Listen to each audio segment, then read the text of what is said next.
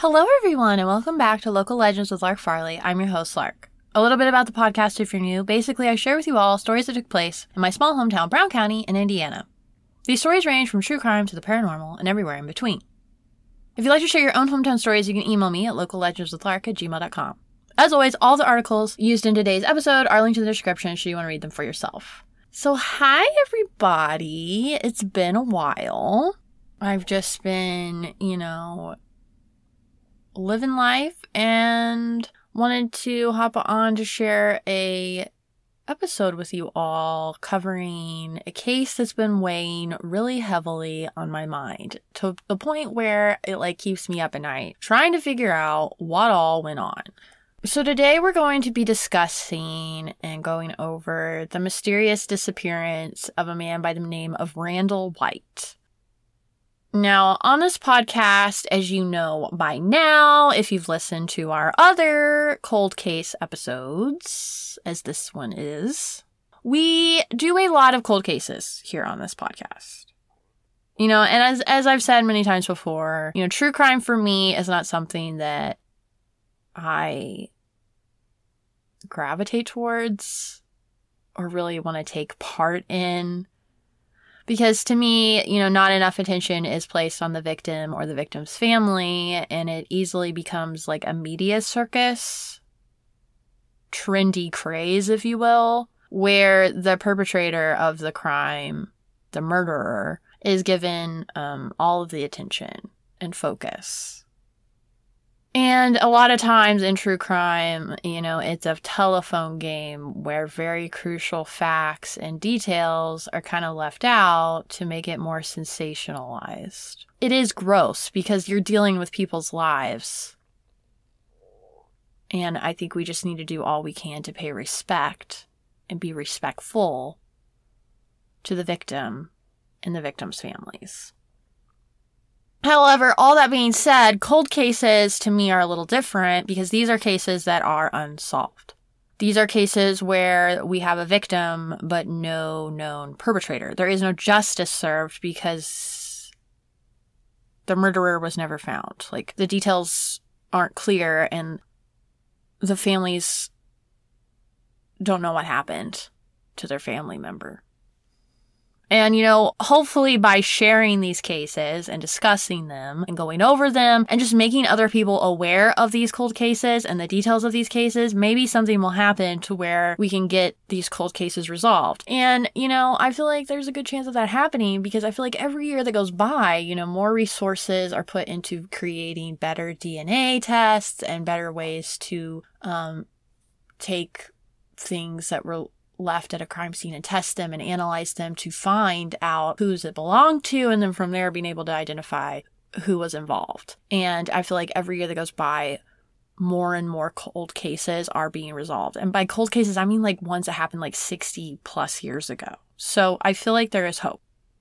And you know, it's interesting because it seems like people uh, that listen to this podcast also enjoy cold cases because to date, the most listened to episode on this podcast is a Tracy System cold case, which tells me that, you know, you're all interested in these types of episodes as well. So I'm going to continue doing them. Now, as always, if you have any cases that you would like covered, you can email me at locallegendswithlark at gmail.com and I'll be sure to cover those on the podcast. And before we really get into this specific case of Randall White, I want to say that this one does actually take place in Bloomington, not Brown County. I know, usually everything relates back to Brown County, but like I said, I went on a deep dive for cold cases and I stumbled upon this one, and this one really stuck with me. I, the details we're going to get into it are very odd. It's something just doesn't feel right. There's something missing. And because Bloomington is in such clo- uh, like close proximity and such a close drive away from Brown County, I felt that you know due to the proximity that this episode should count and be covered on the podcast. Okay, so let's get into this specific cold case. One, like I said, that's been keeping me up for the past few months and weighing very heavily on my mind. Now, the details as we know them related to this case are very odd. Immediately very odd and make it very clear to me when I went over these details that this disappearance was very premeditated. Now, while we don't know the perpetrators, we absolutely do know that whoever it was that was responsible for Randall's disappearance pre planned it and was very, very organized. The last anyone would see of 31 year old Randall, Randy, preferred to be called, White, would be on August 7th, 1982. Three days later, on August 20th, 1982, Randall, Randy's, family would report him missing to the authorities. Now, according to the police report, his family members arrived at Randy's home located at 4, 4010 Stouts Creek Road in Bloomington, Indiana. And at their arrival on the scene is where details start to get odd and make it very clear that whoever was responsible for Randy's disappearance did so in a very planned and calculated way. When the family approached the front door with authorities of Randy's home, they immediately saw that the lock had been broken on the front door and that the front door was ajar. Now, the scene that greeted them was of chaos. Randy's home had been torn apart. His family stated that Randy was normally a very organized and tidy person, yet what they saw was the complete opposite. Drawers were open, some broken off their hinges, things strewn about all over the floor, and all of the closets and cabinets of the home ransacked, as if someone had been looking for something. So things were just torn apart in his house. Which made it very clear to authorities and his family that whoever it was that was responsible for this mess was looking for something and had torn Randy's home apart looking for whatever it was they were after. Now, a very interesting fact is that authorities, when they arrived on the scene, discovered that Randy's phone lines had been cut. And that is a very important detail, which goes into the premeditated belief that I have. Whoever did this was very calculated.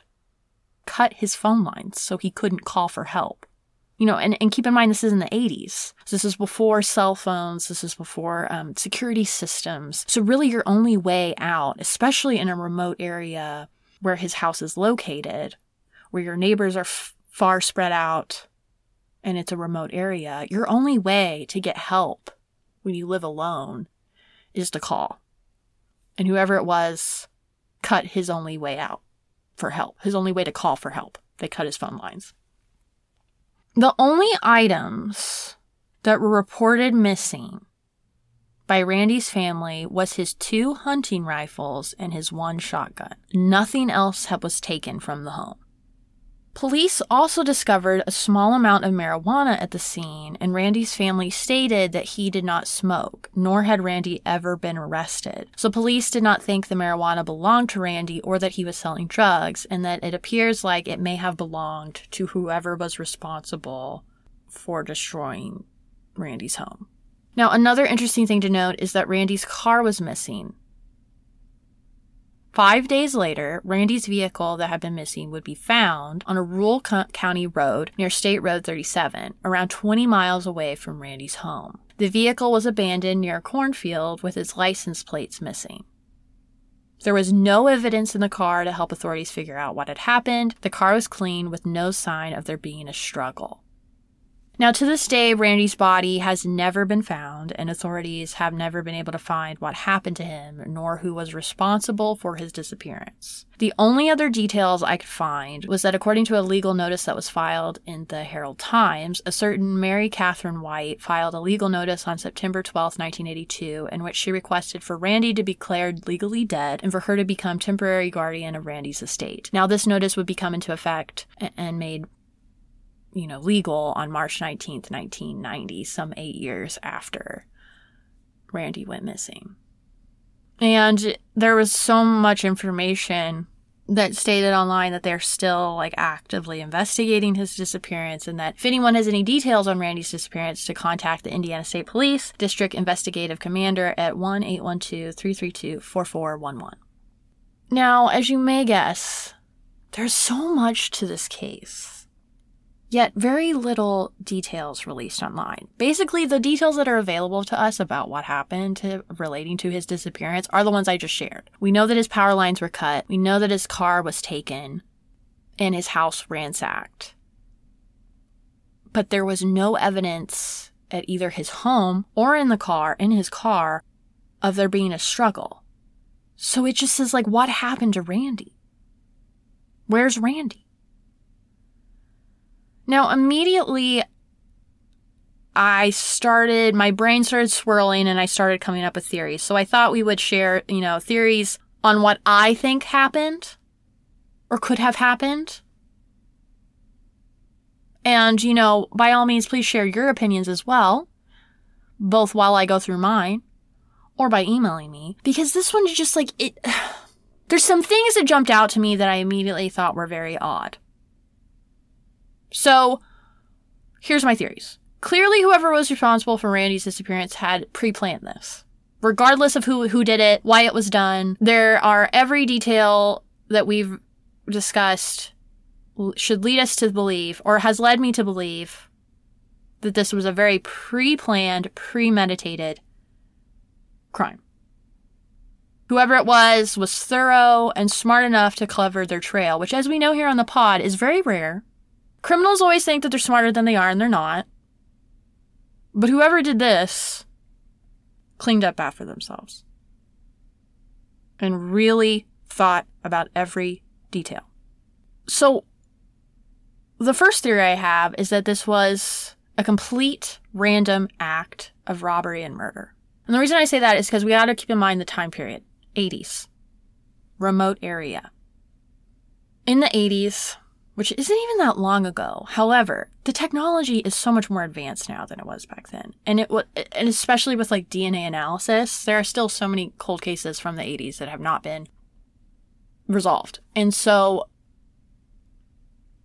the more random the act of violence, the more random the crime back then, the harder it was to trace it back to someone. Do you know what I mean? And so, if this was a complete and utter random act of robbery gone wrong, then it would kind of explain why nothing was ever found and it never traced back to anybody.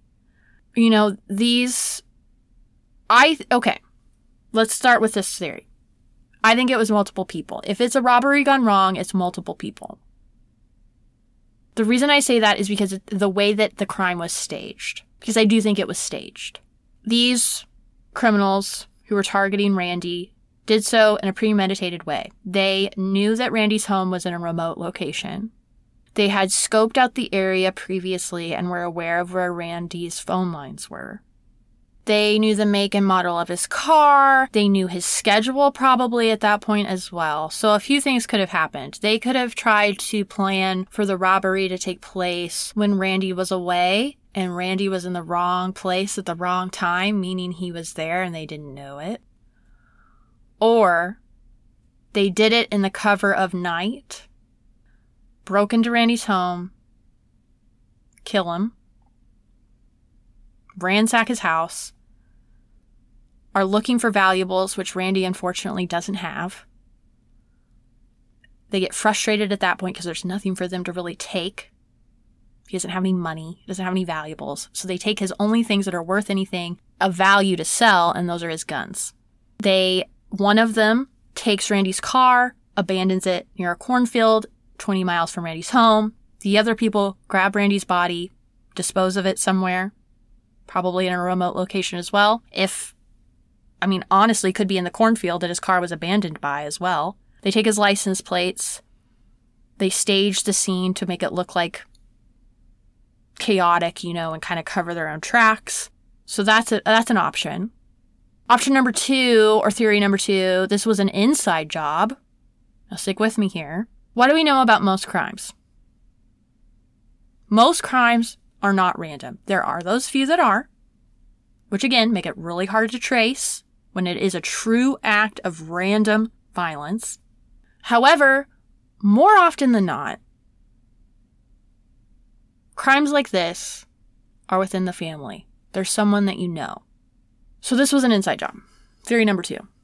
This was someone close to Randy, friend, family friend, acquaintance, even someone that had been in Randy's home or his family member for whatever reason. Someone who had it out for Randy for some reason. Maybe they wanted his home. Who's Catherine White? We don't know.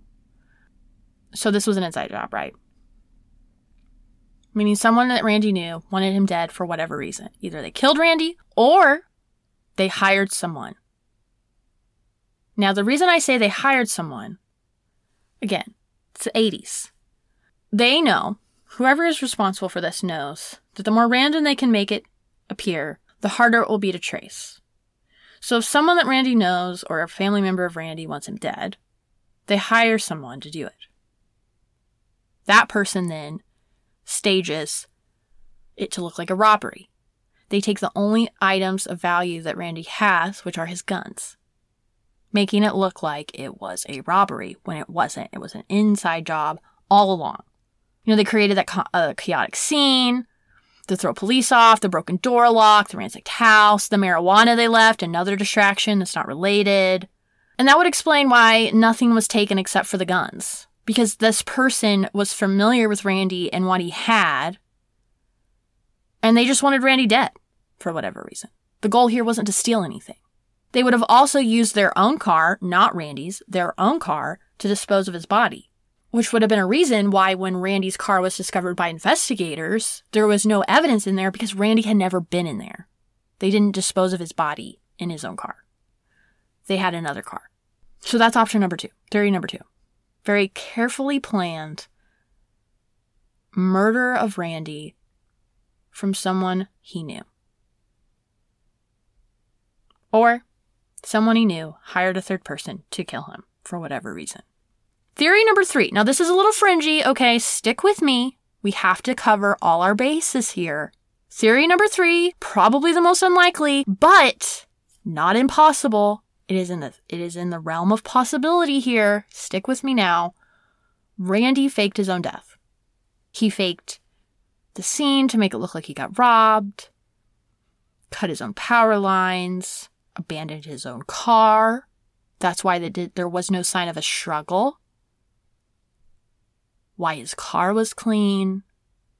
Maybe Randy was in debt or he's on the run from something or someone. You know, by faking his own disappearance and death, he could get out of whatever situation he was in. Now, maybe I've been reading too much Brown County. You know, on and the Brown County true crime, this has been a common um, theme. People like to fake their own deaths in Brown County. It's happened multiple times. You know, the Geneva Roberts story, that one, Clar- Geneva and Clarence Roberts, that that's a great example, faking their own death multiple times you know, and so it's not with that, you know, it would explain a lot, is all I'm trying to say, okay? If Randy faked his own death, it would explain why there's no sign of struggle, why everything has this weird sense of like calculated pre plannedness to it. It's just, here's the thing. Here's my problem with this Randall, Randy, Randall Randy White disappearance, okay? My main problem with it, which is why it like keeps me up at night, it's too clean. Everything is too well done. Why?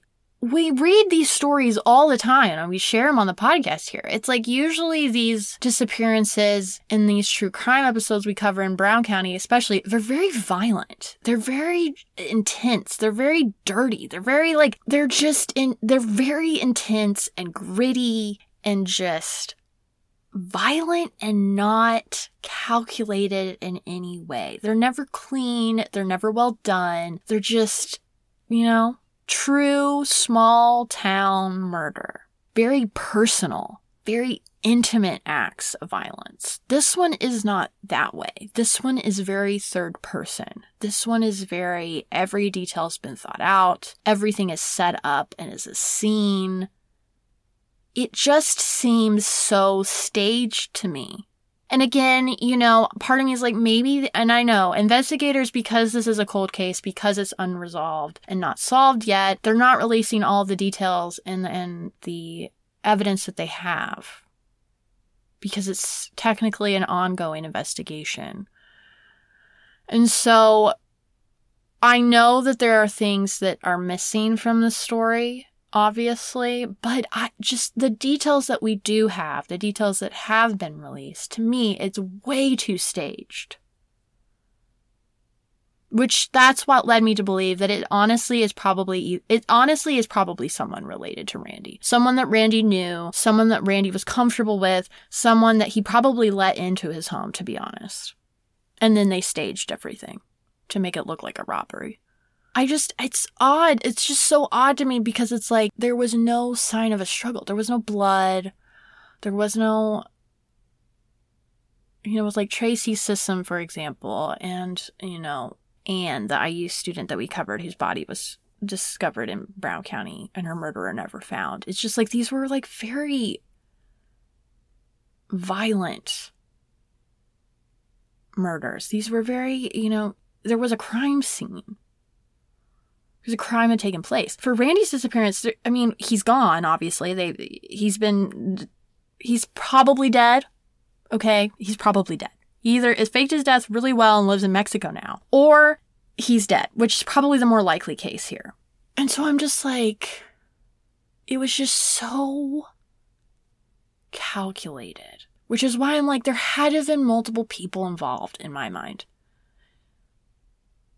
Which is why it's probably very unlikely that Randy faked his own death, because that would just be him doing this all by himself. Which is, po- you know, it's possible still, but like, I really feel like whatever happened to Randy involved multiple people and probably several cars. Because I don't think Randy's body was transported in his own car. I think Randy's body was disposed of and taken away in another car. Because even the 80s had forensics when it came to cars, okay? It would also explain why it's so hard to find out who did it, who's responsible for Randy's dif- like disappearance because there are multiple people involved. Which is why it traces back to, in my opinion, it's someone that knew him, someone that was close to him.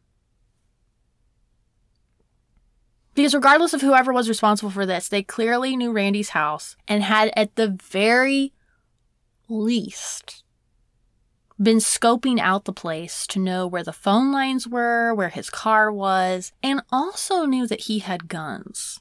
Because if this was a random act of violence with random criminals, random robbers, why would they target someone who doesn't have anything valuable other than guns. I guess maybe they just didn't know that, but that would that would contradict the cleanliness of the crime. If this was just random robbery, random break-in, random murder of a person.